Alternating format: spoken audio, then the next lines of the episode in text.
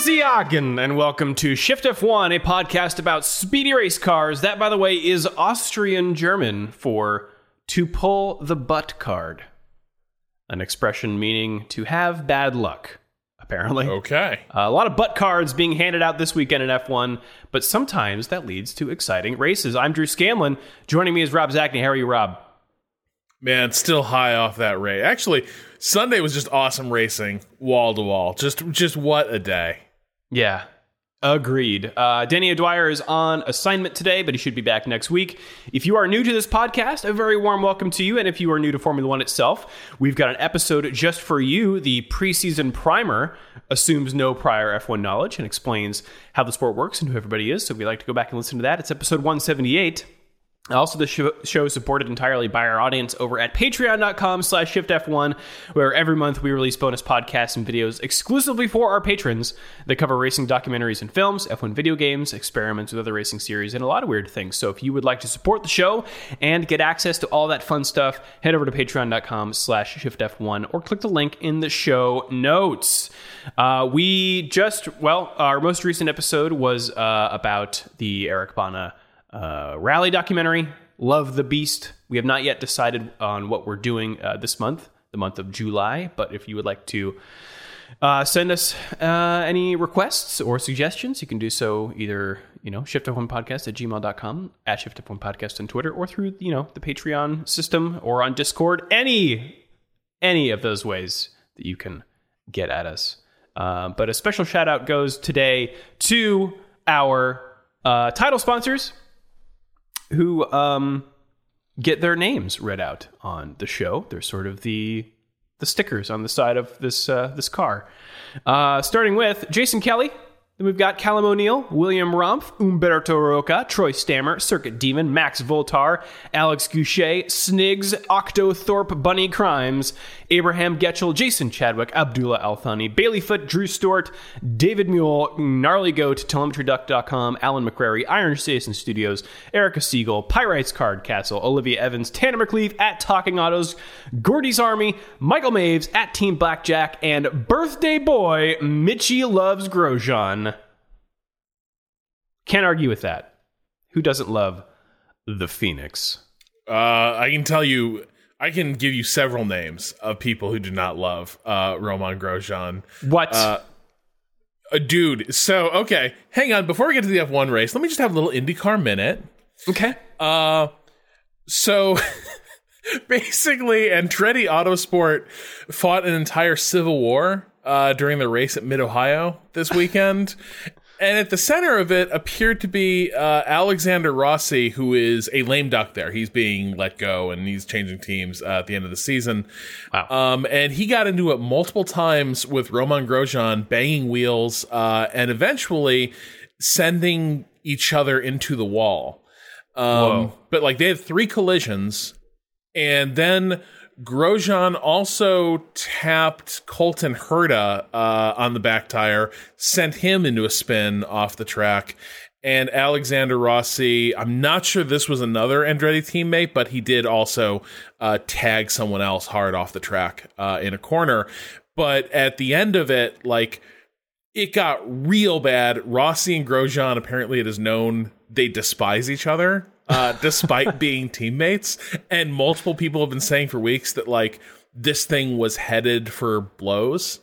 Um, and then during like with Grosjean's race destroyed, having been run off and going a full lap down, the team's like, listen, we just need you stay back there and like fight off the teams coming up to pass you so that our guys toward the front uh, have a better chance of like uh, finishing well. And Grosjean's like, I'm not blocking for Rossi. That guy destroyed my race. So, you know, not doing that. and you'd hear his race engineers be like, Yeah, but Alexander's not a lap down, Romain, and you are. So Oh, we boy. need to, but it was it was incredible. Like Romain Grosjean stormed off the track without speaking to anybody. Apparently, like Michael Andretti uh, came like tearing down uh, Gasoline Alley uh, on a scooter and pulled up to the pit box for Rossi and demanded to know where Rossi was. Wow. Uh, so remember all those like good brotherly vibes that we love about Mhm. IndyCar. Uh, I am not sure they've been able to survive the searing heat of the Phoenix. Uh, although, as as MK pointed out as we were watching it, like it sure looked like Rossi was a guy who just like road raged out multiple times during a race. Like mm. they asked him about it after, and he was like, "Yeah, Romain had faster tires, uh, he was going to get around me." Uh, but you know, he likes to do it fast, early, and hard. So you know, I just had we had to back him off. So it was just clear, like didn't have pace, was getting beaten, even though Romain was on a, a less good line, and rather than let the move go through, just uh, pulled a Paul Tracy. Not not good, but but also Drew, very good. Great, great. So glad to hear it. Thriving motorsports across the world. Uh, we've got a lot to get to today. So much happened, and we've got a race to tell you about uh, coming up this weekend. So let's just jump right into it. We got a wet qualifying, everyone, which is fun because it can leave cars out of position. See if you can spot those cars out of position as I read down the list here. Uh, pole position goes to Carlos Sainz. I'm not. I'm not calling that an out of position. Great lap from him. His first pole position in Formula One. Uh, though it should be said, his teammate spun on the last qualifying lap, which hampered the driver behind. And did you see Sainz didn't car. know he was he was in the hunt for pole? That was the cutest yeah. thing when they told him like you're on pole. He's like, wait, what? Because he yeah. was convinced like it was another like Leclerc Verstappen shootout, and he did not feel good about his lap. So it was also like really sweet that like completely naive pole lap. Yeah, yeah, but you know, if Leclerc hadn't spun, yeah. maybe Leclerc would have gotten it, and maybe Verstappen wouldn't have had to slow for the yellow flag. Anyway, Max Verstappen lines up second, then Charles Leclerc in third. Behind them, Sergio Perez, Lewis Hamilton in fifth, then Lando Norris, Fernando Alonso, George Russell, Zhou Guan Yu, and Nicholas Latifi in 10th place. I should also point out he is running the old Williams hardware, while Albon, his teammate, got the new gear uh, this weekend. Um, Albon, though, we'll get to him. Uh, it may not be the fact that he's running new gear. Um, Pierre Gasly in 11th, Valtteri Bottas, uh, Yuki Tsunoda, Daniel Ricciardo, Esteban Ocon in 15th, then Alex Albon in 16th. So after qualifying, he was complaining about doing having to do a cool down lap. Like, why were we doing a cool down lap? So maybe an error in strategy there. Um, may not necessarily be those those new upgrades that that caused him to qualify in 16th, but who knows? In a wet qualifying, anything goes. Uh, Kevin Magnussen 17th, and Sebastian Vettel, Mick Schumacher, and Lance Stroll bringing up the rear. Okay, let's get to the start, or shall I say, one of the starts. Start one. Start one. Start us off, Rob. Uh, yeah, I mean, there's not much to cover because there is some action at the front. Uh, you know, Hamilton has a great start, picks up multiple spaces, uh, right, right off the line and in the first corners. But all of that is mooted by yeah. the fact that George Russell, due to his out of position qualifying, uh, had opted to start on hard tire. Um, and they prepared for it to be a challenge the thing that they had not really fully taken into account is that with the lower grip level, that's going to punish you the absolute most uh, coming off the starting line from a, from uh, fr- from a dead standstill. And so he's punished for that immediately as his old teammate Nicholas Latifi uh, just sort of launched himself between uh, Zhou and Russell and like made the move cleanly. Like Latifi was gone before uh, Russell could even react. And then Russell really makes a poor decision, uh, in my view. He tries to close that door. Uh, knowing that he's kind of bogged down and he stands a decent chance of like losing more positions, he tries to close the door behind Latifi. Uh, but you have to remember this is all happening like instantaneous, and uh, so like he also didn't have a lot of time to consider the decision. But also, he probably should have expected that there would be somebody else there. And in this case, uh, it was Pierre Gasly sort of trying to follow Latifi through the gap as Russell is trying to uh, seal it a little bit.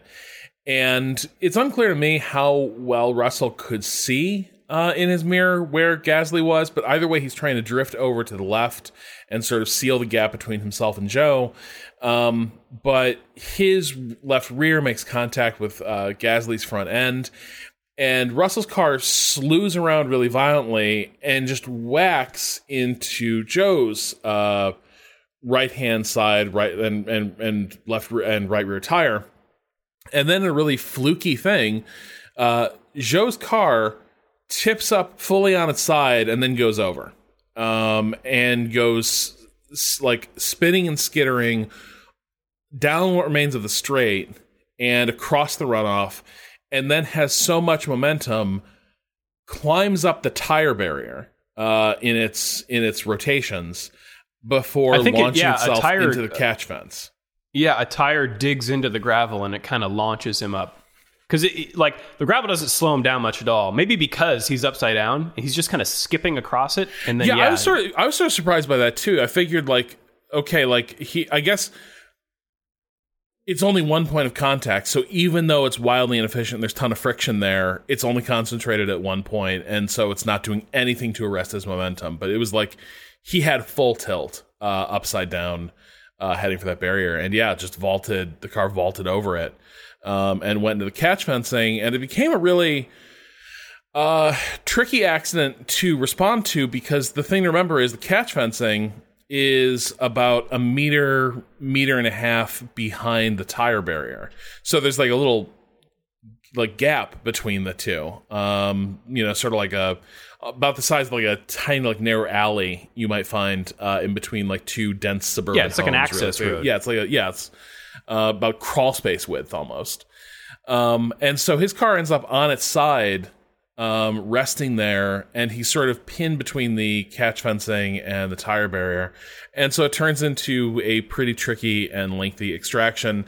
Uh, race is immediately red flagged. Um, the funny thing here is because it happened so quickly, all the cars never made it to the second safety car line. I gather, which is at the end of the pit. This is the explanation that Kravitz and uh, Crofty gave on the on the air.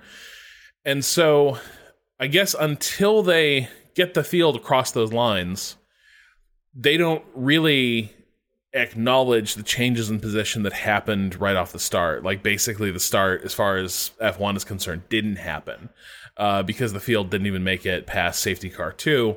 And so when they did come time to restart the race, uh, they reset the grid to what its starting order had been, uh, and sort of wiped out all the position changes that had happened uh, at this at this first start.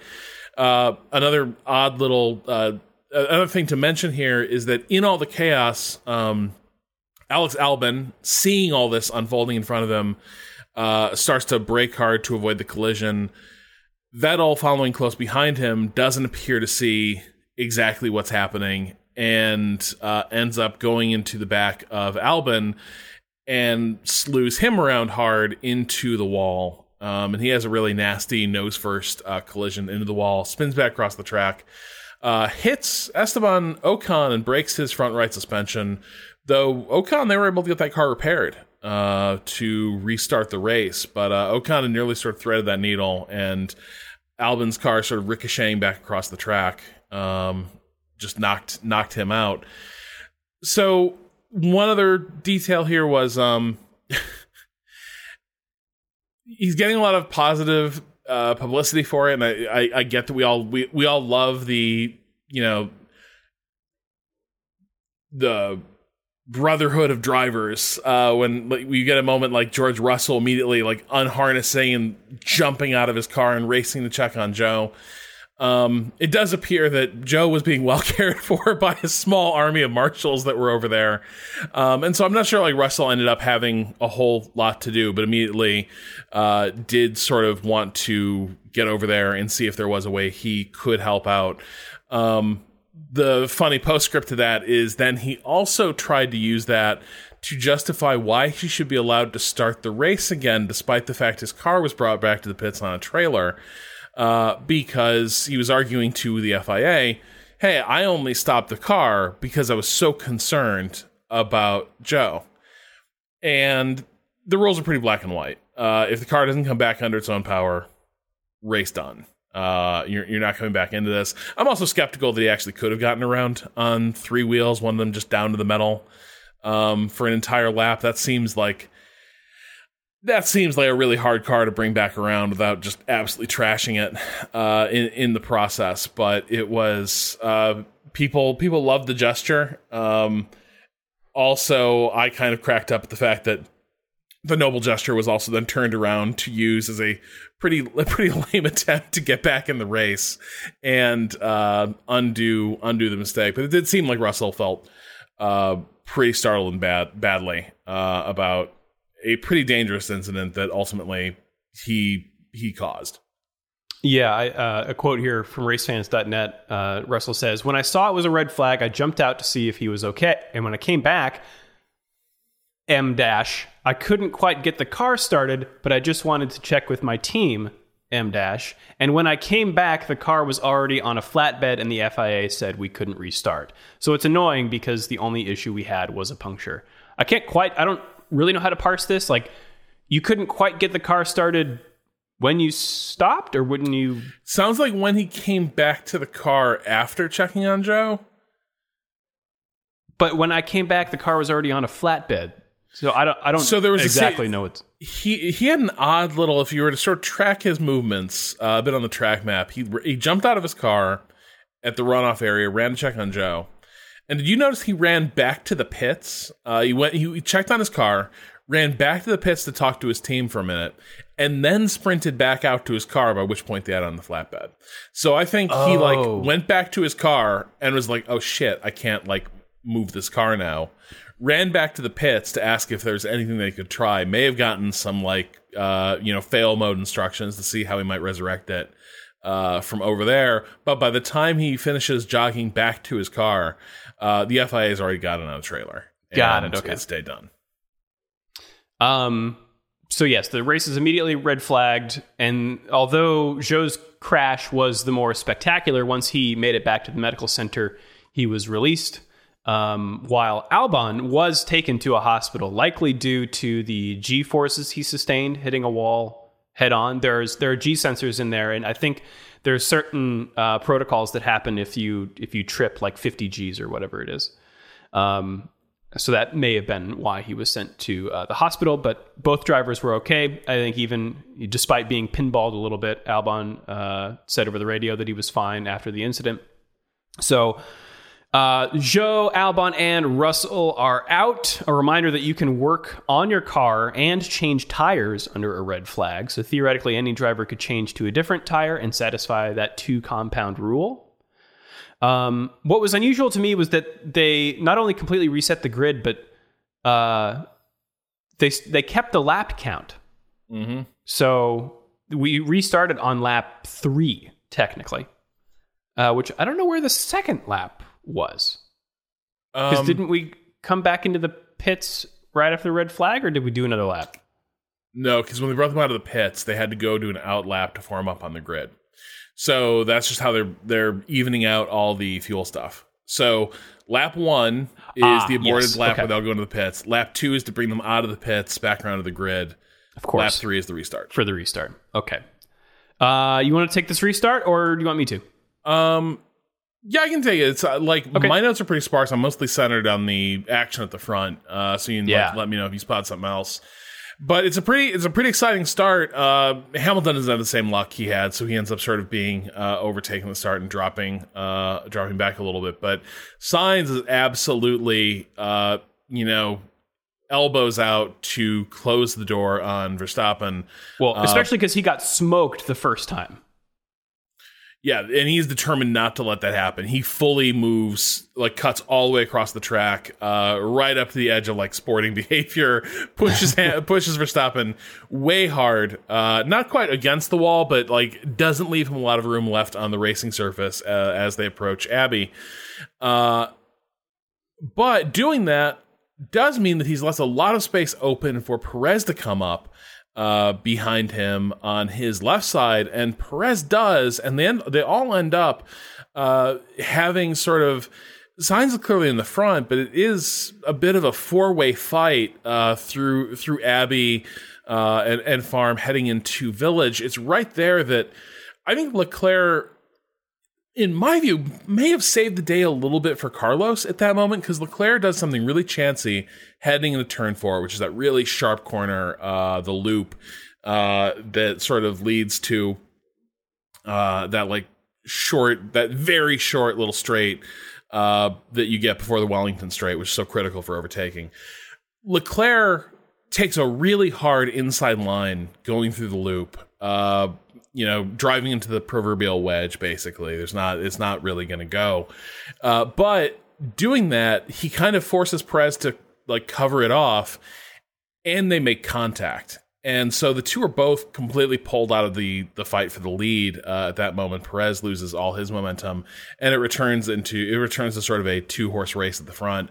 Uh, and this is where both Perez and Leclerc uh, busted up their wings, right? This is this is mm-hmm. the moment where they, they both end up uh, taking wing damage that will, in different ways, appear to pretty badly compromise their race uh, in ways that are kind of going to reverberate uh, through the rest of the Grand Prix.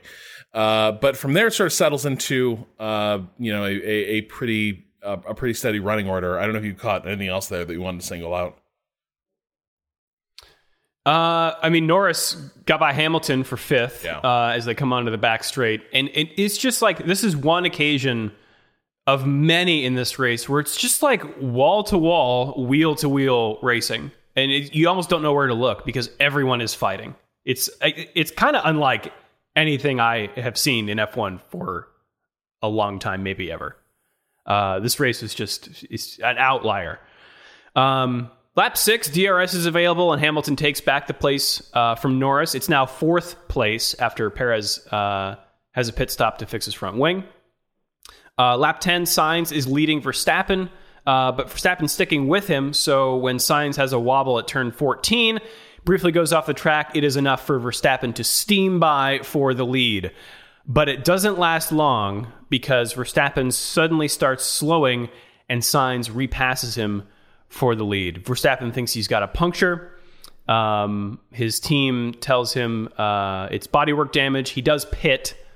Uh, we learn later that it is damage to the floor of his car. He did not have a puncture.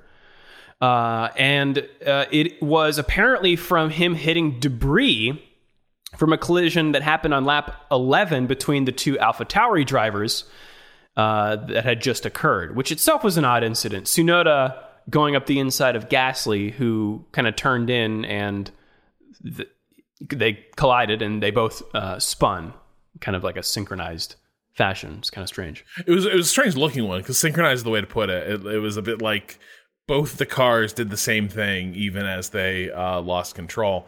Um, just a quick thing I want to note there, uh, like in lap six, that's where uh, Perez stopped uh, to get that wing repaired and came out on the mm-hmm. mediums, mm-hmm. and so he ended up shuffled deep into the order and appeared to be out of the picture uh, for yes uh, for for a lot of yes. this Grand Prix. Uh, Leclerc was on the radio asking about like what like asking about his status. Uh, you know, he'd lost quite a bit off that front wing. Was told he was uh, down five points of downforce.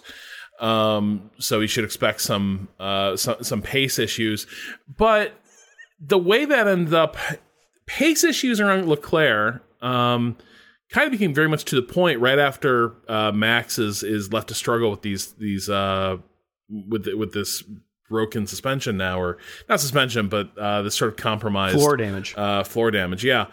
Um, because Leclerc is really close on Sainz now uh, as they're running one two, and he starts consistently arguing for being let through. He says he's got more mm-hmm. pace. Um, he, he's uh, grousing that he is his race is being badly compromised uh, by not, by Carlos not. Uh, being faster, and he says he should be let through. Uh, he also said he expected uh, heading into this weekend that he would be let through if that was what the race strategy uh, suggested for a Ferrari one two. Um, how did you so how did you evaluate this? Because I think this is like sort of the first controversial call that Ferrari has to make uh, over this race. Not their it is not their signature controversial call that they're going to make this race. But I'm curious, mm-hmm. what did you make just of the entire dynamic around this? Um, do, do you think they do you think they left it too long? Do you think they should have moved Carlos? Yeah, I mean it's it's tough to tell because we get delayed radio messages, um, but it's it felt to me like d- shouldn't you have contingency plans for this stuff? Um, you know, when when this comes up, okay, you tell the driver in front you have to hit this delta time, which is what they eventually did. They said, all right, Sainz, you've got to hit, you know, a 32.9 or whatever. Um, and if you, if you don't do it in this many laps, then you let the car go. It just it seemed like they were they took a while to figure that out when that should just be part of the playbook. Um, but that is eventually what happens. Uh, lap 31, Hamilton is leading the race, having stayed out while the Ferraris pitted, but Sainz in second is struggling on those hard tires that he switched to to meet uh, his team's target lap time. So after some laps of trying, the team tells him, "Sorry, it's not enough," uh, and that he'll have to swap places with Leclerc. Which, I mean, I felt for him because it's got to be the worst feeling in the world when it's your best chance to win your first race. Yeah. Um. So with the first part of this, I just wasn't sure. Uh, it's tough to evaluate how real is pace advantage when somebody is following in DRS range of Yes. their teammate. Like that is that is where I got like. Is it one of those things where yeah you feel faster because you are getting a 15 mile an hour boost down the straights or whatever it is, but that's not real. The minute you're out there in the clear air, you are not going to get that boost. And I assume at that point, without that making up for some, uh, like giving him some free lap time via DRS, I gotta believe that front wing would become more of an issue uh, running in clear air. But yeah, like it, it was pretty cut and dried uh, later when they when they did have to make the call to uh, swap him around to close the gap on Hamilton. Um, Hamilton also felt like maybe Mercedes had left the decision to go to the hards a little bit too long. I I am convinced they were trying to wait wait out to slows, but uh, to, to soft tires. By the way, Mm, like mhm. like I don't think it makes sense for them to have delayed that long to put on hards. Um, I do think that they were sort of dreaming that maybe they could get him on another fast tire, um, so that he could really like gain those positions back. But he just didn't have the longevity uh, in the medium. He he got really far on it. It was a it was a pretty epic stint.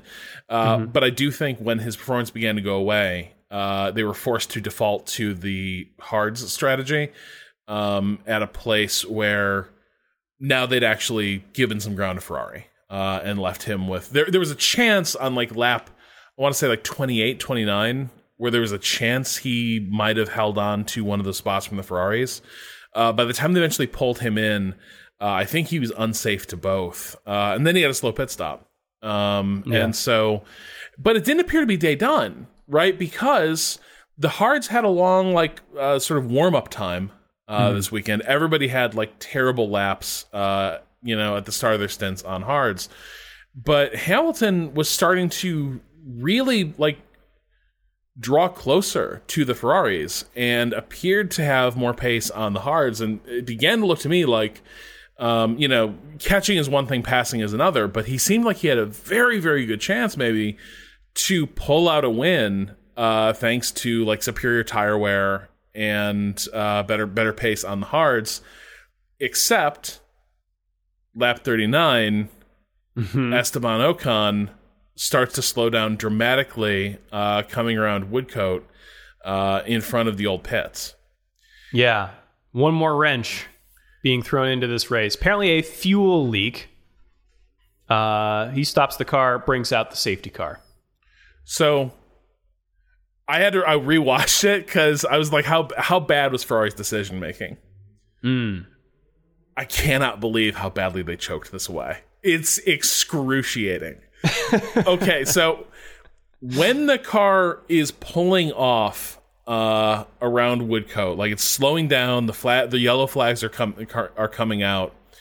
Leclerc in the lead uh, is not even through Maggotts and Becketts. The virtual safety car is called, um, and he's coming down Hangar and then the the full course caution safety car is called and he's coming down Vale. Um now Vale's where you have to make the decision to enter. But it appeared to me like he had even after the safety car was called, he still could have made it into the pits. But he should like Ferrari had to have known a safety car was coming. This was not a we're gonna run under, under virtual car and like like that, that Ocon's car is going to be magicked off the track or something. Right. Uh, this was a clear safety car situation, and they had about a third of a lap uh, at slow pace to call Leclerc in for the free pit. Yeah, I I heard the commentators say they had 11 seconds, which doesn't sound like so much, but I think kind of is, especially when don't you have I just don't you have computers telling you at every point here's what to do in the event of a safety car. It's not even Right? a hard decision. Isn't that what your your It's computers 11 are there for? it's 11 seconds to make an easy decision. You know what I mean? Yeah. It's like it's it's yes, I don't understand how you get this so wrong. The only the only thing I can think is we've talked about it before. Having track position, especially when that track position is P1 in the lead, I think inflicts some really powerful like delusion and terror into the decision making process. Uh, and maybe they were really terrified that like somehow if he went in and like Hamilton stayed out or something like that, that like they would never make up that ground, which is absurd because obviously, like if he went, like he could have gotten off the hards. They were now everybody was in range of finishing the race on mediums. Uh, you know, it would have been would have been a very very easy decision uh, to make, but they they don't make it. Uh, so he stays out on hards. Everybody behind him uh, pulls in for pretty much everybody goes to softs at this point, right? Or is it just Hamilton? Uh, I think most most everyone goes to softs. Um, Um, they asked by Autosport here um, why why Ferrari pitted Sainz instead of Leclerc. Uh, team principal Mattia Binotto said it was quote too close to stop both of them. So they would have had to do terror of a- the double stack. Yes, the double stack. Uh, which again, like to your point, Rob, that's scary when you're leading the race. Yeah. The other thing that happens a lot of the time is that you know a lot of when you're leading, everyone can do the opposite to you. I don't think this is one of those cases because like safety car, everyone's tires are kind of old. You everyone is probably going to do the same thing.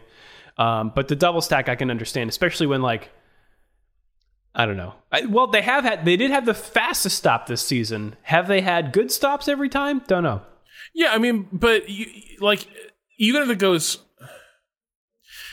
I do suppose there's the there's the small risk of like a double stack can be a slow stop, but a double stack I think also radically raises the risk of something that happened with uh, Russell and uh, Bottas a couple years ago at Bahrain, where you have the the wrong tires put out. Like you are, you know what I mean? Like Sure. you go from the the two tire supplies supposed to be cordoned off from each other. If you're doing a double stop, I do suppose at that point you have created a very decent possibility that a big mix up happens that like is terminal to the race. I can I may like Yeah. that is defensible, but I still I still look at this and I'm like I don't even think the double stop was going to be that stacked. It wasn't like they were going to be coming in bumper to bumper. I think they had a little more space than that. Um it's I think also you have to maybe if you you know if you're if you're the team, you've got to think about who you're going to be fighting all on the same tires at this point. You've got an end plate missing from Leclerc. Um and it's not just Hamilton because on the restart Look who's in fourth place. It's Sergio Perez. Right, because he'd been like 30 seconds back. He was like he was in fourth place, but like a mile behind. Not going to Yes. not going to be a factor for the rest of the race. But yes, the safety car brought the fastest car on the grid back into striking distance of the lead. Yeah. Um, Yeah. So, So, yeah. why would you give up track position? Uh, or or yeah, even even risk it. So yeah, Um, well, the other- so and then we get more weirdness on the restart. Ferrari's kind of in a full like they're tilting at this point because to try to save Leclerc, they're telling Sainz, "Hey, could you back up the maximum ten car?" oh my god, To Yes. give him breathing space, and Sainz doesn't outright say no, but he says, "Please do not make me do this."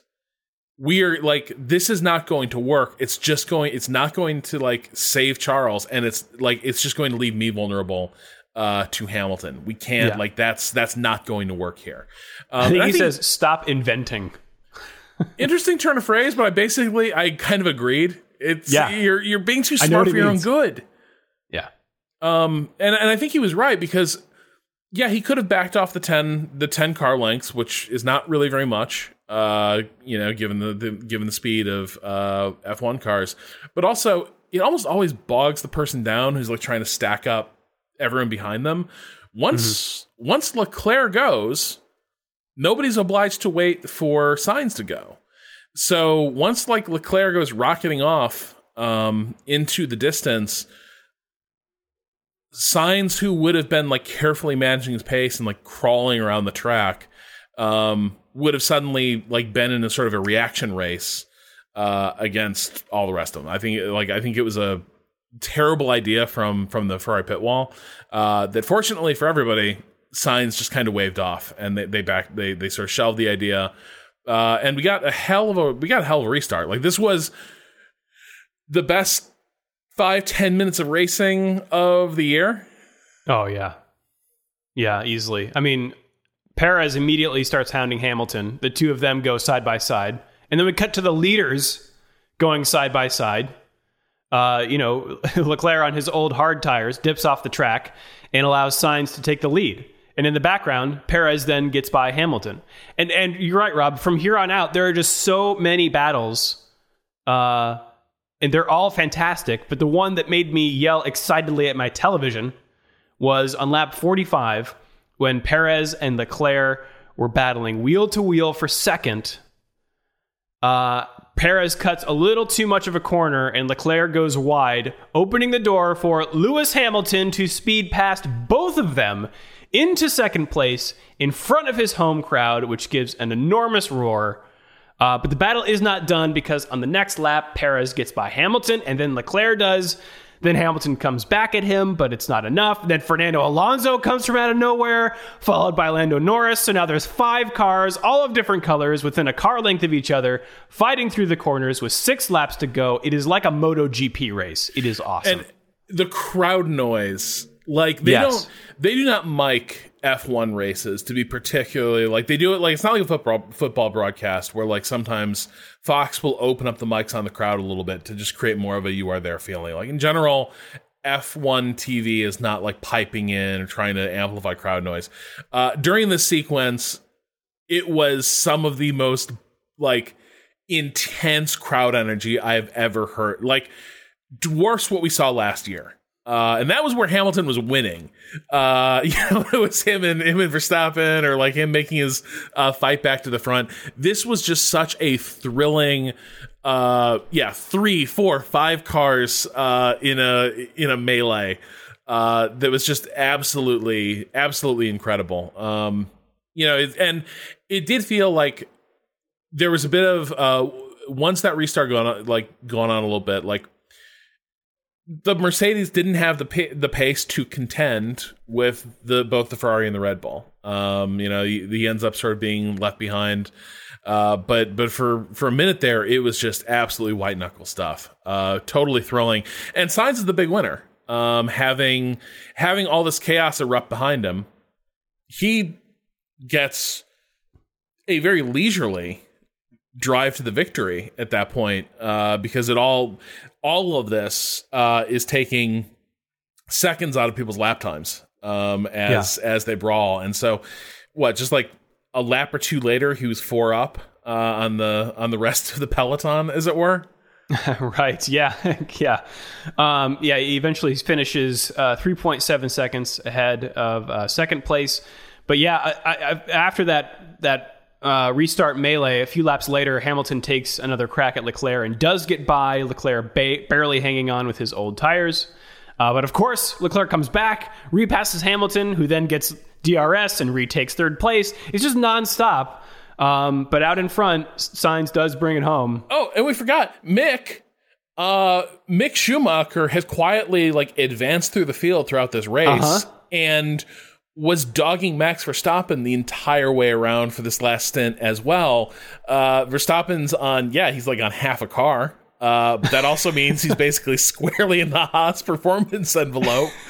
Uh, and it was some real, that was some really great shit too. Uh, Yeah. as they, as they sort of duked it out. Um, had like it was some really uh robust racing. They were both uh, being pretty aggressive. Uh, Max was being as wide as possible, but I don't think like nothing I saw was in the vein of like some of the moves we saw from him later last year. Yeah, Um, it was it was yeah, it was it was it was really like tough defensive uh, driving, and I think Mick probably did drive a little more cautiously, but I think this has been the f- problem with the Haas's this year is they get so hungry for those marginal positions that are going to be really tough for them to take and hold. Um, that they've left a lot of points on the table, and this time, you know, Mick took his shots, uh, but in the end, banked a fair number of points for the team. Yes, I knew it. I knew it. It was going to happen. It happened this uh, this weekend. Not even halfway through the season. But yes, Carlos Sainz brings it home in anything but a straightforward pole to victory drive. Uh, Sergio Perez in second, and Lewis Hamilton in third, uh, rounding out the podium. He, he scored some kind of record for the most podiums at a single track or something like that. Um, Charles Leclerc comes home in fourth, then Fernando Alonso in fifth, Lando Norris in sixth, Max Verstappen in seventh, Mick Schumacher in eighth, Sebastian Vettel in ninth, and Kevin Magnussen, the other Haas, in tenth, getting a good haul of points for Gene and team. Uh, in 11th, Lance Stroll. Then we've got Nicholas Latifi, Daniel Ricciardo, and Yuki Tsunoda. The DNFs are legion. We've got Ocon, Gasly, Bottas, uh, Russell, Zhou, and Albon. Bottas, I can't remember if we heard what happened, but he did go out of the race with some technical problem. Uh, so not running a a Ferrari, Ferrari power plant, so yeah, well, decent. I mean, I don't know, but like it's a decent bet. Yeah. Uh, Hamilton scored an additional point for setting the fastest lap of the race. So let's read down the driver standings, everyone. Max Verstappen still on top with 181 points. Sergio Perez, his teammate, in second place with 147. Then we've got Charles Leclerc in third with 138. Carlos Sainz in fourth with 127. Then George Russell, despite going out uh, on the first lap, he's still in fifth place with 111 points. But Lewis Hamilton is in sixth with 93. Then we've got Lando Norris in seventh with 58, Valtteri Bottas in eighth with 46, Esteban Ocon with 39, and Fernando Alonso in 10th with 28. Pierre Gasly's got 16, tied with Kevin Magnussen. Then Sebastian Vettel with 15, tied with Daniel Ricciardo. Yuki Tsunoda's got 11, Zhou Guanyu has 5, Mick Schumacher has 4, Alex Albon and Lance Stroll have 3, and it's only Nicholas Latifi and Nico Hulkenberg with 0. In the constructor standings, Red Bull Racing is on top with uh, 328 points to Ferrari's 265. Mercedes is in third with 204. McLaren's got 73, and Alpine is in fifth with 67. Then we've got Alfa Romeo with 51, Alpha Tauri with 27, Gene Haas and team 20 points. Aston Martin's got 18, and Williams has three. Oh, yeah, and a bummer thing. Did Otmar Szafnauer look like his spirit was broken when Ocon's car went out? Oh, he certainly did. Like I would like I've never seen that man look that defeated. But Yeah. I was like, oh no, like they're they're they're getting to him finally. Like the the bad luck. Yeah. Uh, we could have had more bad luck, Rob, on this opening lap, if not for the red flag. What's this first news story you're going to uh, tell us about? Oh, uh, so yeah, this um, this was referred to obliquely on the broadcast, but there was there was there were warnings about this in advance, but there was a uh, protest uh, that was planned for the opening of the British GP, and multiple people breached the fencing and were planning on running out onto the track uh, as the race got underway the red flag slowed the field down uh, and prevented them from running into sort of a, a, live racetrack. Uh, and and marshals and police were were sort of um, trying to corral them as uh, as the cars went by. We don't see this stuff on TV because like it's pretty universal in sports now that like people rushing tracks or, or playing surfaces uh, you just don't you you don't film it. Uh, this is primarily for stuff like streakers and, and stuff, but uh, it's it's pretty universal. The two things you're not going to see is like a uh, in the case of Zhou, like a chancy accident where we don't know what the status of the driver is, and then you don't televise uh, people running onto an active pitch or field or a track, um, either for attention or to bring attention to a cause. So it gets a little bit so these these people are facing charges. I don't know how serious those those charges are going to be, but they're uh, from an organization called Just Stop Oil, and they're pretty much what you might expect. Uh, it's a keep it in the ground uh, climate activism uh, group, and what's very funny, uh, I sort of know this on Twitter. I guess maybe before he'd been filled in, or just maybe before PR had gotten to him, uh, Hamilton had gone on the record saying that it was awesome that people are willing to stand up for the planet, and we need more people like that uh, in this world. And Mercedes PR later in the day were like, obviously, he was defending the right to protest, but not endorsing the the means. Um, and there's been a lot of, uh, you know, there's been a lot of discussion around this. Um, you know, we we saw the F1 F1 management, like Domenicali, uh, called it a a, a completely uh, you know stupid and irresponsible and, and reckless act. Um, Autosport had editorial talking about uh, how you know this is kind of not the not a, a, proper way to protest. It's it's too dangerous for marshals, drivers, for the protesters themselves uh, to to do stuff like that. Lando Norris made the same observation that uh, doing something like this puts puts a lot of people at risk. Uh, you know, as you might expect, uh, Vettel had a slightly like more measured response. Uh, you know, sort of acknowledging that this is a really serious issue, but also there's really se- serious safety implications uh, when you when you do protest like this. Um, like for me, when I look at this, one I understand that anybody like really sort of associate with F1 can't really go out there and be like, yeah, that protest rules. That's awesome when people do that. You can't do it. You can't. You can't be encouraging people to be like, yes, absolutely, come and come and run onto our racetracks, um, and uh, and protest. Uh, at the same time, like you know, I don't know where you're at on this, but like for for me personally, I look at this like there's always going to be people who are saying that like oh we support this cause but like this is not the right way to protest. This is too disruptive. This is too dangerous. Um you know the, like there's there's a time and a place and and this isn't it. Uh you know we we like your cause but we don't like the tactics. Um i look at this and there's kind of two things that come to mind. Uh one is that successful social justice and activism campaigns historically have been a hell of a lot more disruptive than anything we've seen from like climate activism and protests to date. Um, the parallel that you immediately uh, that immediately comes to mind with something like this when we talk about like you know how dangerous it is is you know in 1913 uh, a British suffragette stepped onto a horse racing track uh, at the Epsom Derby and was run down by a racing horse owned by the king. Um, and it's it's unclear as to what the plan of the protest was, but she was sort of immediately identified uh, as a martyr. And at the same time, like you saw similar reports in the press that it was a, a stupid suicidal uh, means of protest, it was also a really galvanizing one uh, and sort of fit in with what is often forgotten uh, as being a pretty confrontational and frequently violent uh, movement to grant women the suffrage uh, in the UK. And so when I see things like this and some of the reaction to it, I see a lot of people who have a really distorted view of how progress has actually been achieved, like in history. Um, and I also look at a situation where I love F1 racing.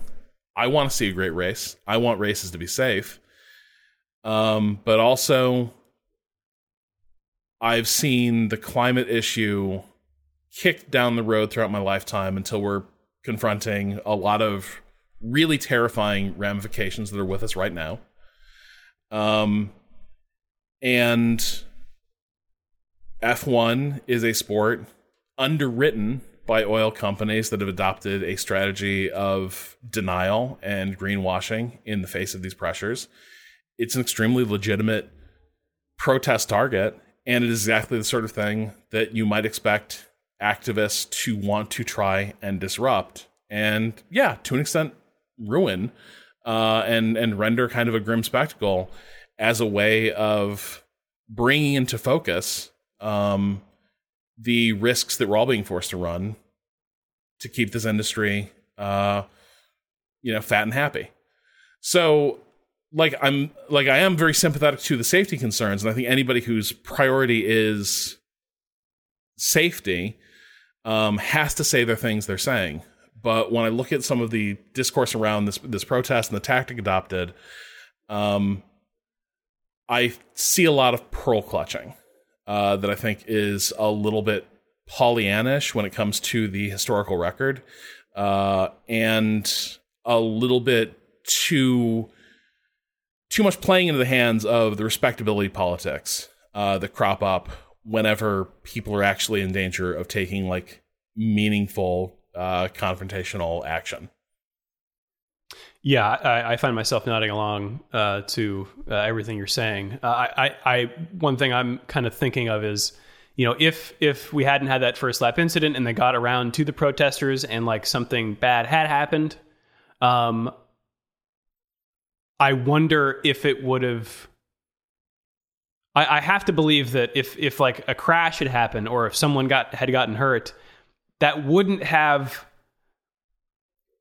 ref- or it wouldn't have uh, put the cause of the protesters in a positive light. I don't think the media coverage you would have gotten would have been um, what they wanted necessarily. I think their their uh, optimal uh, outcome would be, you know, they they get avoided. Uh, you know, nothing, no one gets hurt, but they get a lot of TV time and a lot of, uh, and as as there are, there are a lot of uh, articles written about this. So it just it seems like it's so left to chance um, yeah.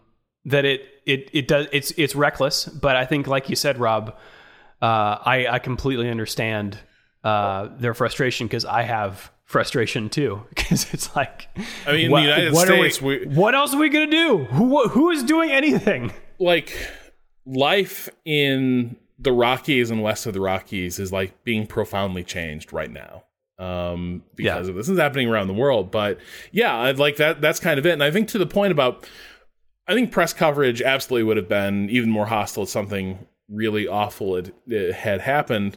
At the same time, press coverage is already pretty negative. I, I like the other thing is I don't think everything should be analyzed through the lens of does it generate positive press coverage from a press that is often, uh, in in my view, tends to be so focused on like preserving the status quo and like maintaining just stability uh, that it ignores the value of ignores the value of a lot of other uh, like actions and, and, and protests and causes but I think you know if you if you imagine okay, what if something really horrible had happened? Um, would that have necessarily been a net defeat for the cause? I think maybe in the press it would have been, uh, but at the same time, part of what campaigns like this are also meant to do is create a feeling of like insecurity and fear about your ability to maintain uh, stability and and run events like this uh, without interference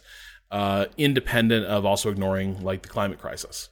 Um, yeah. You know, red, like there's some power in this happening, uh, and sort of reminding people that it's gonna, it will get harder to like run a safe and secure F1 race uh, as long as the people behind F1 overwhelmingly uh, are reaping record profits from like oil and gas. Um, and yeah. you would argue it should get harder for them to do their thing uh, across the board, um, as long as they're not actively being a solution uh, to this problem. Which, by the way, you can put net zero by whatever year on this. Yeah. That ain't it.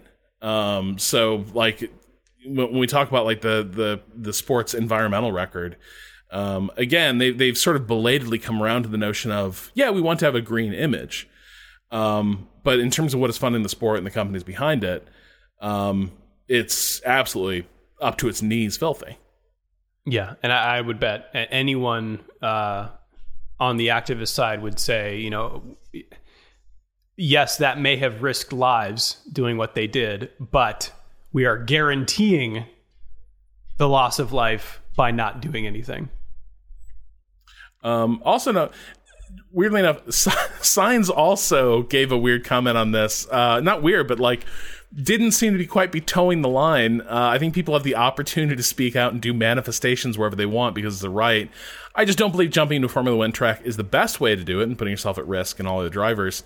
Uh, but you know, he, he he did he did sort of acknowledge that uh, you know again, it's a good cause can't necessarily fault people for doing it. You can just question whether it's the the right way to do it. But I think that stopped short of. I think there's a lot of like pressure to try to turn this into like a, a huge moral crime, and it was sort of striking how many of the drivers even are not quite going that far. You know, yeah. they will go as far as this doesn't seem safe, and we have some safety concerns, but they're not going as far as lock them up and throw away the key, which I think is right. what you what you would have seen in past years, especially given yeah. the type of dudes who are up and down the grid.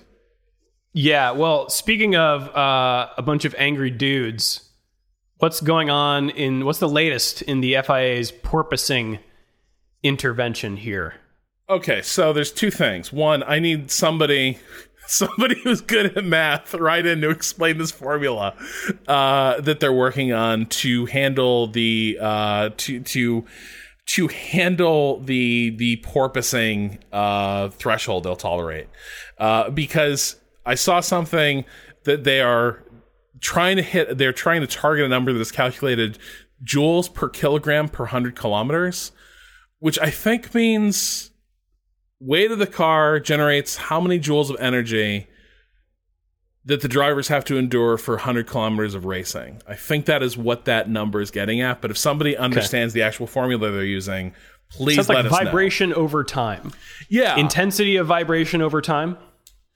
Um, yeah, I mean, I'm really curious, like what what sort of uh, mathematical uh, meat is going into that sausage, uh, basically, or um, but the FIA appears to have fully come around on this is an issue they need to address from a safety standpoint. Uh, Nick Tombazis, uh, who is the has the longtime head of single seater racing at the FIA, sort of said it's become increasingly apparent from driver comments uh, that excessive aerodynamic oscillations and car grounding can lead to severe pain, headaches, loss of concentration, with the potential to cause a high speed accident. It may also reduce the controllability of the car, thus increasing the chance of an accident. Uh, therefore, cars with excessive oscillations or high levels of grounding may be deemed to be of an unsafe, a dangerous construction, um, and uh, it it will go as far as the stewards may disqualify a vehicle whose construction is deemed to be dangerous. So the FIA, it's not in place yet, but they are fully going to try and come to grips with this issue. They've fully embraced the framing of it as a safety issue. Um, and I'm kind of curious that's just being j- driven by like the drivers who've been outspoken on this, namely the Mercedes guys and Sainz, um, and and I suppose Gasly as well. Or if I wonder if the FIA has a private interview comment like process where like just just tell us like how are you feeling about how the car is to drive because I do think there's teams where you know I don't think it would be welcomed at Red Bull if you were like yeah actually this year it's pretty physically rough I'm um, not gonna lie so I'm I'm curious what FIA's process is and all this but the other part of this that's really fascinating is that in the process of like doing research on what's causing this issue and where things stand the FIA announced they would be enforcing more strictly the f- guidelines for flexibility for the floor of the car. And Mercedes immediately like heading for the fainting couch. You know, our rivals have, have exceeded FIA uh, guidelines. Uh, the the floor is allowed to flex, I think, two millimeters. Uh, the implication is there's cars out there that may have uh, floors flexing as much as six millimeters. Um, and that might explain why some cars just have handled much much better and haven't had porpoising issues. Like that might be that might be the the, the core issue. Uh, and uh, McLaren's uh, team principal Andreas Seidl noted without pointing fingers, he said there must be a reason uh, why Tombazis has put up some clarifications what he wants to see and what he expects. Uh, from our point of view, we are happy with this clarification, clarification, which isn't a technical directive, because in the end, it should help us uh, that we are all on a level playing field. Uh, playing field. Um, so it's it certainly seems like there was a breach in spirit, if not of like the letter, um, that they might be closing that loophole soon. Which I feel like this happens every year. It is just a question of which part is going to be discovered to be flexing a little bit more than it's supposed to when under load. Um, this year, it's the it's the floor. Yeah. Well, uh, apparently they uh, the teams will be meeting with the FIA over the Austria weekend, so be on the lookout uh, for news out of there. We will keep tabs on this process, uh, but until then, let's talk about Austria. Rob, what's the lowdown on the Red Bull Ring? Uh, yeah, so it has, despite having reputation of being a slightly, uh, you know, narrow track where overtaking might be tough. The last few years, that really hasn't borne out. Uh, it's it's generated a lot of uh, a lot of really great racing. Uh, the history of the Red Bull Ring uh, it is actually a pretty old facility. Um, it has its roots at the old Österreich Ring, uh, which was built around an airfield where uh, where F1 ran through through the 80s. And in those days, if you see footage from it uh, it's a very classic, uh, old school F1 circuit. It is basically rolling hills with a uh, racing surface, uh, you know, cutting through them, but go off the racing surface and you are in basically pastures uh, immediately. So a lot of a lot of chancy places to go off, a lot of uh, you know turf walls where where a car could be flipped or or or embedded. Uh, but that was the that was the circuit layout for a long time. Uh, then Red Bull ended up purchasing the circuit um, and refurbishing it as the Red Bull Ring uh, after a time as the uh, A1 Ring. Uh, some of these changes already gone through, but the the circuit got its modern configuration basically by by cutting the circuit in half and lopping off uh, sort of the one of the more wild countryside uh, portions of the circuit. Uh, and and putting in a long straight and basically uh, reprofiling a lot of corners and bringing it into conformity with like modern safety standards. So a lot of corners are tighter um, and where there used to be like sort of wider sweeping corners, you now have uh, a a wide runoff. Uh, so, and I think that is one reason why this has generated so much good action is because the Red Bull Ring, despite the fact that the racing line can be pretty tight, the penalty for running wide in most places, the corner is pretty mild. You just end up running onto more tarmac. Uh, and so drivers are willing to get pretty uh, pretty chancy when the when they're going around the going around the track. Uh, and that's where we've gotten some absolutely great duels. Uh, maybe most memorably with like you know Max and Charles uh, a, few years back. Uh, as far as the circuit itself, um, you know it's, sort of defined uh, by a rise up into the hills. Uh, coming off turn one, you go around sort of a, a 90 degree right hander uh, with, with, plenty of room, and then you run up a long, slightly twisting straight uh, to one of the highest parts of the circuit, and you come to a very, very hard right-hander and begin descending uh, down into a corner called Schlossgold, and you enter sort of a winding, uh, like second uh, sector here, which is probably the most technical portion of the track. Uh, a lot of time can be made or lost here, depending on how you uh, handle the the sequence of corners that runs through uh, the the second sector.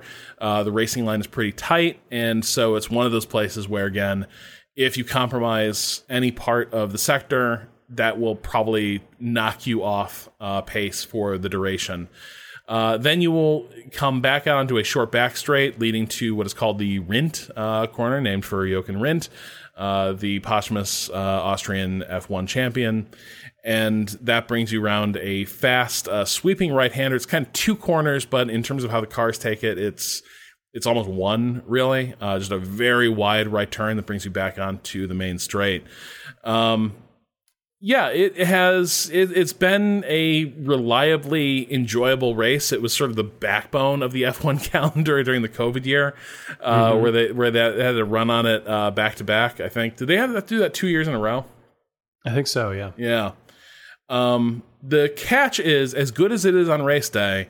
It is also one of the circuits that has a bit of a reputation for being a bear on quali day because there is a lot of temptation to try to get the toe and the circuit isn't that long. It's only uh, like two and a half miles long, and so without laps and people trying to gap themselves for their run, this is one of those tracks where you can get those really comical uh, traffic jams of cars of cars trying to set themselves up uh, for a fast lap, and it can get a little bit uh, dangerous in places. The other thing to note is. This is a fairly high altitude uh, track. I'm not sure it's as high as Interlagos, but it's like one of the one of the higher altitude ones. And recent years, uh, you know, see also our previous discussion. Recent years has been unusually warm uh, in general when they've when they've run at the Red Bull Ring, and so you kind of have two really tough conditions for engines uh, up there. You have a lot of heat and thin air, and so that also tends to be a factor in terms of how these cars can run and has some implications for reliability. Uh, it can be a really it can be really taxing race uh, on the cars. Yeah, and, and just visually, it's one of my favorites because it's just it's so green and undulating. It's just a lot of dynamics going on. There's and a, I think it's yeah. I was gonna say there's a handful of races, man. Like I see them and I'm like, we should move to Europe. yeah, yeah. It's got to be fun to uh, go to as a as a fan too because it's it's sort of it's not quite a natural bowl, but you can see a lot of the track from a lot of the grandstands. You know, you're just kind of up high and can see across uh, a lot of the hills. So it's it's it's it's fun to look at, um, and uh, it's it's fun to watch. Um, watch for this weekend not only the qualifying and the race, but of course the sprint. It is a sprint weekend, everybody, which means we kick off qualifying on Friday. Uh, looks to be in the mid 60s Fahrenheit. Um, uh, or uh, 19 Celsius at qualifying time with 0% chance of rain. Uh, on sprint day, uh, also 0% chance of rain, but a little warmer temperatures. That's us mid 70s or uh, low 20s. Uh, and then the race, back to cooler temps 19 Celsius or 67 um, Fahrenheit, and only a 10% chance of rain. Uh, though it may have rained, maybe maybe starting with a wet, wet track because there's a higher percent chance uh, before the race starts. And it is one of these places that is a, a little microclimatey, so unpredictable weather. Who can say? Uh, you can join our fantasy league if you want using the uh, link in the show notes. You can also uh, shoot us an email over at shiftf1podcast at gmail.com. You can hit us up uh, on Twitter at Shift F1 Podcast. I am at Drew Scanlon. That is at Rob Zacny. Danny O'Dwyer is at Danny O'Dwyer. Uh, that is us around the internet. Oh, but before I do that, uh, let me let me take it to uh, our Shift F1 fantasy standings. Of course, didn't want to leave everybody out of uh, the Britain round. We've got uh, a podium here between um, the Swiss team from user Duvet Enthusiast called Team One. Uh, then we've got Lars's team from, oh boy, I believe this is Denmark. Can you check my math on this, Rob? A red flag with a white cross. uh, in any event, it is Lars, so. Lars's yeah. team. Haas Ben See what you did there. Uh, in second place. And then from America, Sane's team, Fast and Ferrarius. Those are your podium positions for the Britain round. Uh, but in the overall season standings, we've got an all Canadian podium. Uh, Michael's team, Leo Speed, is in third place. In second place, Jeremy's team, What's Verstappening to Me? And Ben V's team on top, with Ben Van Villeneuve. How did I do on the flag, Rob? Uh, this looks like the flag. Looks like the Danish flag. Yeah, red red field, white cross. Yeah. Yeah. Okay. All right. Uh, that's us around the internet. Shall we take it around the world? That's a rhetorical question because I'm doing it anyway. Formula 2 and Formula 3 are supporting Formula 1 this weekend in Austria. We've got the Camping World Trucks a world away at Mid Ohio in Lexington, Ohio, for the O'Reilly Auto Parts 150 at Mid Ohio. In case there was any confusion about where we're racing, the NASCAR Xfinity Series is in uh, Hampton, Georgia, at the Atlanta Motor Speedway for the Alsco Uniforms 250. Uh, the Repco Supercars are at Townsville, one of my favorite names of any place place on earth. Yeah. Uh, Moto GP is in Finland at the KymiRing, spelled differently from Raikkonen Damn it. but still fun. Uh, for the Grand Prix of Finland, the uh, World Endurance Championship is at Monza for the six hours of Monza. Uh, and we got NASCAR. We are at the Atlanta Motor Speedway in Hampton, Georgia, the hallowed grounds, for the Quaker State 400 presented by Walmart. Wow, it's a, they they incepted advertising uh, Yeah. into that. buy your Quaker State at Walmart. I guess. And Formula One kicks off Friday, July 8th at 7.30 a.m. Eastern Time uh, on ESPN U. That's free practice one, followed by qualifying at 11 a.m. Eastern Time on E ESPN U. That's right. Uh, Saturday is free practice 2, July 9th at 6:30 a.m. on E ESPN 2, followed by The Sprint at 10:30 a.m. Eastern Time on E ESPN 2, and the race everyone Sunday, July 10th at 9 a.m. Eastern Time on E ESPN 2. The Deuce. And that was the British Grand Prix. What a race, Rob. Final thoughts. Yeah, just incredible stuff. Um, one of those things where your absolute best F1 races require a few things going really wrong for a few people uh, to mix things up in a really exciting way. But man, uh, when you get those situations where everyone's a little bit out of position or compromised in some way, uh, you get some some really special racing. Uh, this this one unfair to hold un- unfair to expect uh, Austria to generate this kind of excitement, uh, but I'm still I'm still riding high uh, from that Silverstone race. Yeah, I, I will note that uh, my own personal race reviews here, uh, as as I've mentioned before, I have a, I have a four uh, four star rating. Uh, this is the first four stars of the year. Four stars labeled bonkers. Calling this a bonkers race.